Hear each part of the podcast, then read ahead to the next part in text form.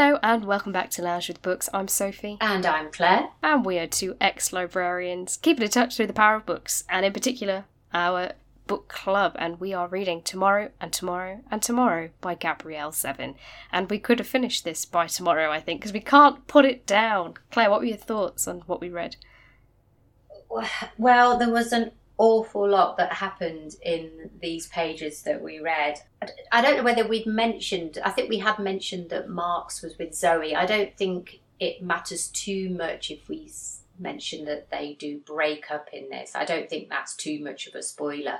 And from that, other things do sort of happen during this part of the book, which we can't say too much about, but yeah, it's so hard because we're getting to the it point is. in the book where there's a lot cracking off, and we don't want to spoil those moments that make you go, oh, "Yay!" or "Oh no." Yeah. we want it to. You want to have that shock factor. Yeah, we we do know that um, there's a new game. That there is a comes new game. About, yep. New game that comes about, and uh, this is through Sadie. Um, yep, which, the master of the revels. Yeah, which Sam is very off it Oh, oh, but also before that, they do put uh, Maple World online, don't they? Oh yes, and Maple World was from the both sides game, and they yes. had a lot of avid fans who loved the Maple World side. Yes. So they turned that into an MMO, so massive multiplayer online game, where it's almost like the farming sims that you can get like Stardew Valley, that sort of thing, and people can, go crazy for it, don't they? Can you explain this to me? Because obviously I'm not a gamer, so I need to have some. I I don't totally understand some of the gaming talk in the book because I'm not a gamer. So, what does it mean that they've done what they've done? So, basically, they've created a world where you will create your own character that will be in that world doing whatever you want that character to do within the limitations of the game. So, in Maple World, it seems like you can buy a house, do quests, that sort of thing. And because it's an online game, the whole world will be populated not just by non playable characters, but by real people in the world. So, you could go and do quests with your mates in the real world, but they have their characters in the game as well, or meet up with someone from a different country and start talking through the game. Does that help? Yeah. yeah, that helps. That definitely helps. And it's proving very popular. And they're actually using the games to make political points almost, aren't they? Because at one point in the book, Sam and Ant they um, go off to San Francisco to get married, don't they? They do. And everybody goes there and they have a really lovely time. And it's the only, I think it's the only state in that, in the country at that time, which was in the, I think it was the 1990s, wasn't it? Mm.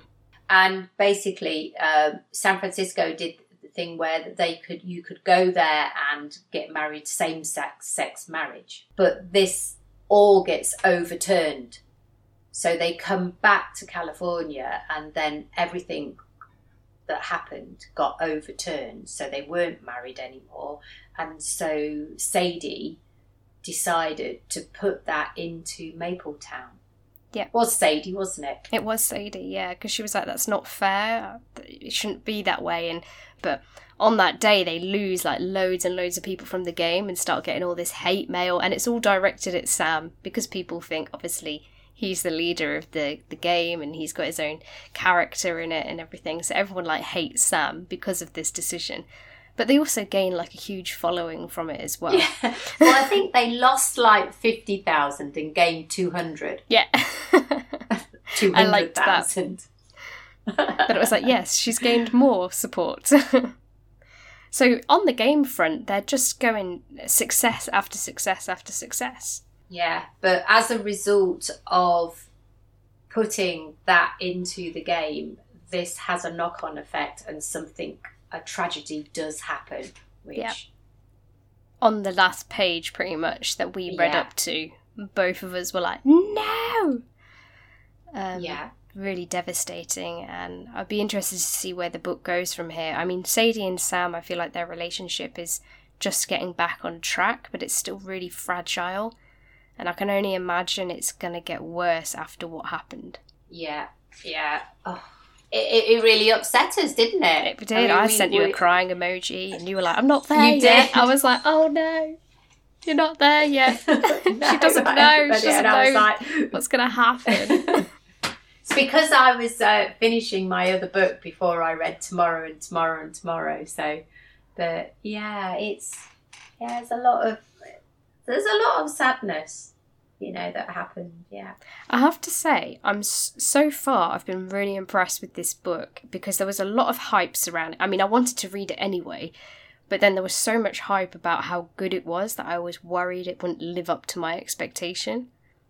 And and so far I've loved every second with it. I've enjoyed reading all of it. I've read it super fast whenever we've had our page limit. I've cruised through it. yeah, yeah. Um, the story's been really good. I've liked the fact that it's been going over time, Mm. over the years, and it's uh, uh, and following the different characters and how they grow.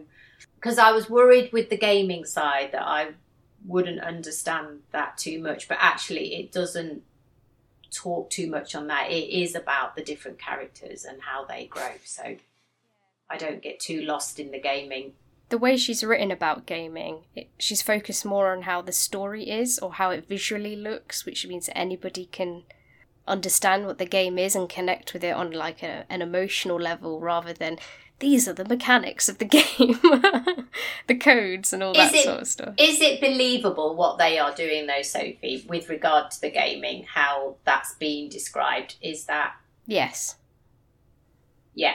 and I do feel like the um, the game that she recently made, the Master of Revels or whatever, is a terrible name and a weird idea. But I do want to play that game, and I feel like someone should make it because it's just really weird. Yeah. Well, Sam hated this game, Yeah. didn't he? He hated the idea. And he was not backing it from the start, was he? He was like, I'm not having anything to do with this. There were other reasons why he wasn't having much to do with it, but yeah, he just wasn't He's still after "You Ichigo take this." three, isn't he? He's he wants Yeah. Ichigo three to be made. And I think to myself, is this like going to be a story where a studio is like fifty years old and finally makes the sequel? is that what it's going to be? And gamers will have like aged so much, but the final Ichigo will come out. I just, I do think the thing that I don't find believable is the amount of different games they've made. Obviously, they went from like a small developer to almost a publisher now because they're publishing other games. So, like, they're doing like an anime series. So, from a publisher aspect, it, makes sense for them to have so many different games in the arsenal. But because Sadie has developed most of them and they're all so different, that is what I don't find that believable because usually a studio will make a, games with similar DNA. Um, right, okay. Because So it's there's what you too know. much va- there's too much variation in the different games they're doing. Yeah. It doesn't usually happen that way. I mean, sometimes designers move companies, but I don't know, companies usually just make shooters or they just make RPGs. So, but I don't know. Mm, That's just from my limited knowledge. I'm sure there'll be a company out there that someone can go, that one did all of this. Probably. Anybody comment on that? no. Please put your comments. I'm a fountain of knowledge. so, we're going to read all the way to the end, aren't we, Claire? Because we're almost there. we are.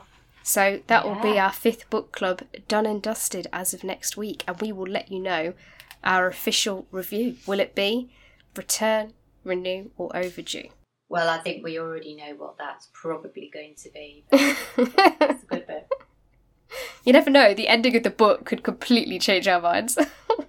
Well, yeah, yeah, it could do, couldn't it? So, um, I've uh, shall I read? Tell you about the book I yeah, you reading? finished So I the, read- intense. Yes. Yeah, I finished You Don't Know Me by Imran Mahmood.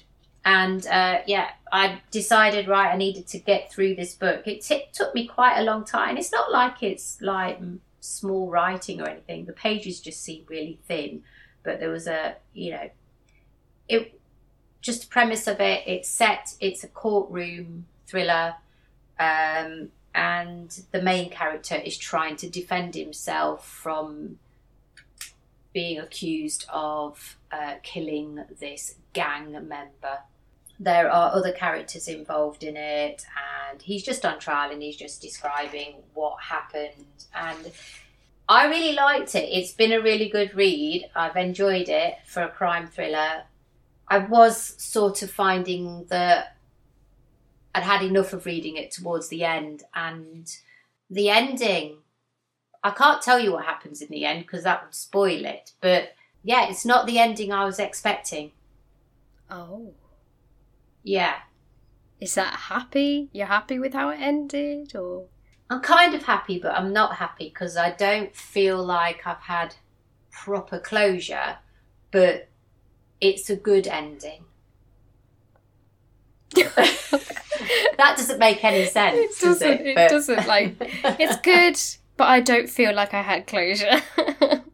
That's the worst, though, when you don't feel like you've had closure. And I can't say too much more about it because that would give Spoil the it. ending away. It would spoil it. Had a little tweet, and the the author has liked it, and you know, and there's been quite a lot of conversation because I then found out after following the author that the book is turned into a series. No. Yeah, so I am now. Is it on BBC? the it is on BBC. Oh So my I'm now- gosh! Didn't I say at the beginning this reads like a BBC drama? And it is Yeah. a BBC drama. And it was back in 2021 when it was done. Wow. Uh, it, yeah, it's a four four episode series, and I'm currently I've just finished the second of the, the four, and it's good. It's not as good as the book. I feel like they've uh, they've not got they've not get, got his sister right. His sister is called Blessing, and something happens to her, and she is a uh, uh, selective mute, is how I would describe it in the book. So she Mm. doesn't talk. In the series, she's what I would say a much stronger character, and I think she's quite timid because of what happened to her, and you don't see any of that happen in the series. And also, there is a main character in the book called Kurt who features, he is like, he's a big character. He features in the book, and he is one that is involved in what happened to Jamil, the one that gets killed. He is involved in that with Kyra and the main character, and he's not in the series. And I'm like, he's a massive part of the book, yeah. So they have changed it a lot. I don't know why they missed him out because he features way back into the main character's school years. Oh, weird. So, yeah. It's like when they got rid of that character in The Secret Garden when we watched the movie. And you and your reading group were outraged, and I was like, never read the book, so I didn't even know there was meant to be someone else. Yeah, it was the gardener. Was it the gardener? It don't was a big character. Was, it, was he? Yeah, and we were like, he's not in it, and he features so much in the book. Absolutely. so, um, I'm going to give it a. I'm going to give it a renew because I think if you were to keep reading it, you would pick out lots of little bits that you perhaps didn't read first time around. There's lots of bits in it, but it's good. It's there's a lot in it, and I think the book is a lot more grittier than the series as well. Have you got your next one lined up? Oh, well, next one lined up. So, That is massive! Hey!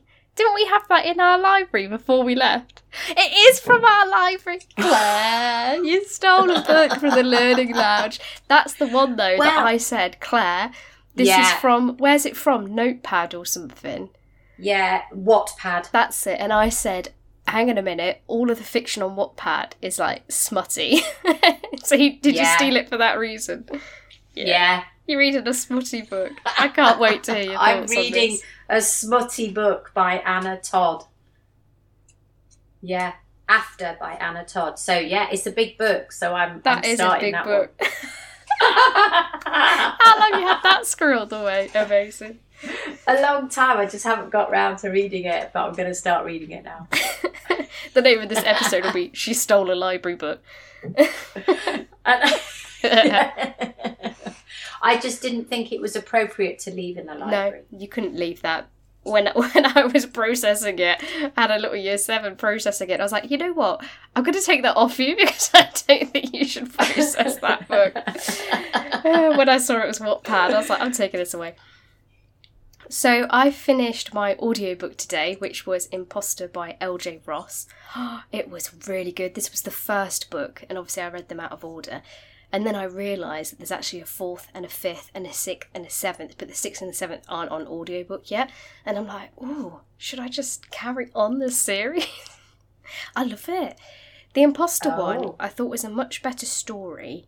It was more engaging, and I did guess the killer in this one in the previous in, in well the second book but my previous read i didn't guess the killer it just felt a bit convoluted didn't really you know it was a bit of a stretch but this one i i, I guessed who the killer was it was really creepy and just really really really good but the narrator in the third and fourth book does change so i am a bit dubious to continue because i hate it when the narrator changes because if i don't like them i won't like the book so oh, okay. uh, for me, it's a strong renew. I'm really loving this series by L.J. Ross about the psychologist. It's cheesy, but also good detective fun, um, and has enough balance there to kind of creep you out, which is what you want from a thriller. oh. so it's good. I really like these audiobooks. And then yeah, I'm still reading Bunny by Mona Awad, and I'm quite of the way through this now. And it's really, really creepy and oh. quite depressing. I, I, I read quite a lot of it last night and I felt really unsettled and I felt like I had low mood. And I was like, is it just because I read quite a lot of that book in one go and it's just affected me a bit? Because the oh, writing is just so depressing, but in a way that I can't, it's not like sad, but just the way that they see the world and how the world's explained is just really yeah, I don't know. It's good. I want to know what happens, but everything seems a bit out of touch. Like sometimes it feels like she's in reality, but then she'll say something or explain the world, and you suddenly think, I don't think any of this is real. And it's just oh. weird. It's almost like you, you know, you've had some LSD and then started reading Bunny. That's the kind of vibes it's got. it's really out there. The writing is out there. The characters are strange. And I just think, what is actually happening? But I want to know. But I also feel like this is a sort of book where I'll never know because the narrator's slightly unhinged. But so far I'm enjoying it, but I don't think it would be a book. It's not a book that I usually read, if that makes sense. It's definitely um, an experiment for me to see if I like it. Oh. I hope it's not going to keep you down though. Oh, I know. It's just so depressing. I think like she's got this friend that she really likes and relies upon and then this friend just like stopped speaking to her and then the character was really upset and then you were kind of upset for her and I don't know, it's very it's an unnerving book. It's almost like watching a horror film. but you've not got to the jump scare, you're just waiting. it's good. Oh. But weird. Okay. We'll hear more about that next week then. yeah. Hopefully it won't be as depressing as I continue. I'm not sure I'll be able to talk about my one. It might be too much. you should. But you'll have to use like loads of double entendres and that sort of thing to get round the subject matter. Yeah. and I, I will find a passage in Bunny for next time to showcase how weird the writing is. that would be good. I'd like that. As always, follow us on our Instagram at Lounging with Books. And make sure you get to the end of Tomorrow and Tomorrow and Tomorrow by Gabrielle Zevin because next week we'll be doing our roundup of what we thought of the book and giving it our final review. And then, uh, yeah, we'll be going on to our next one. So it is goodbye mm. from me. And it is goodbye from me.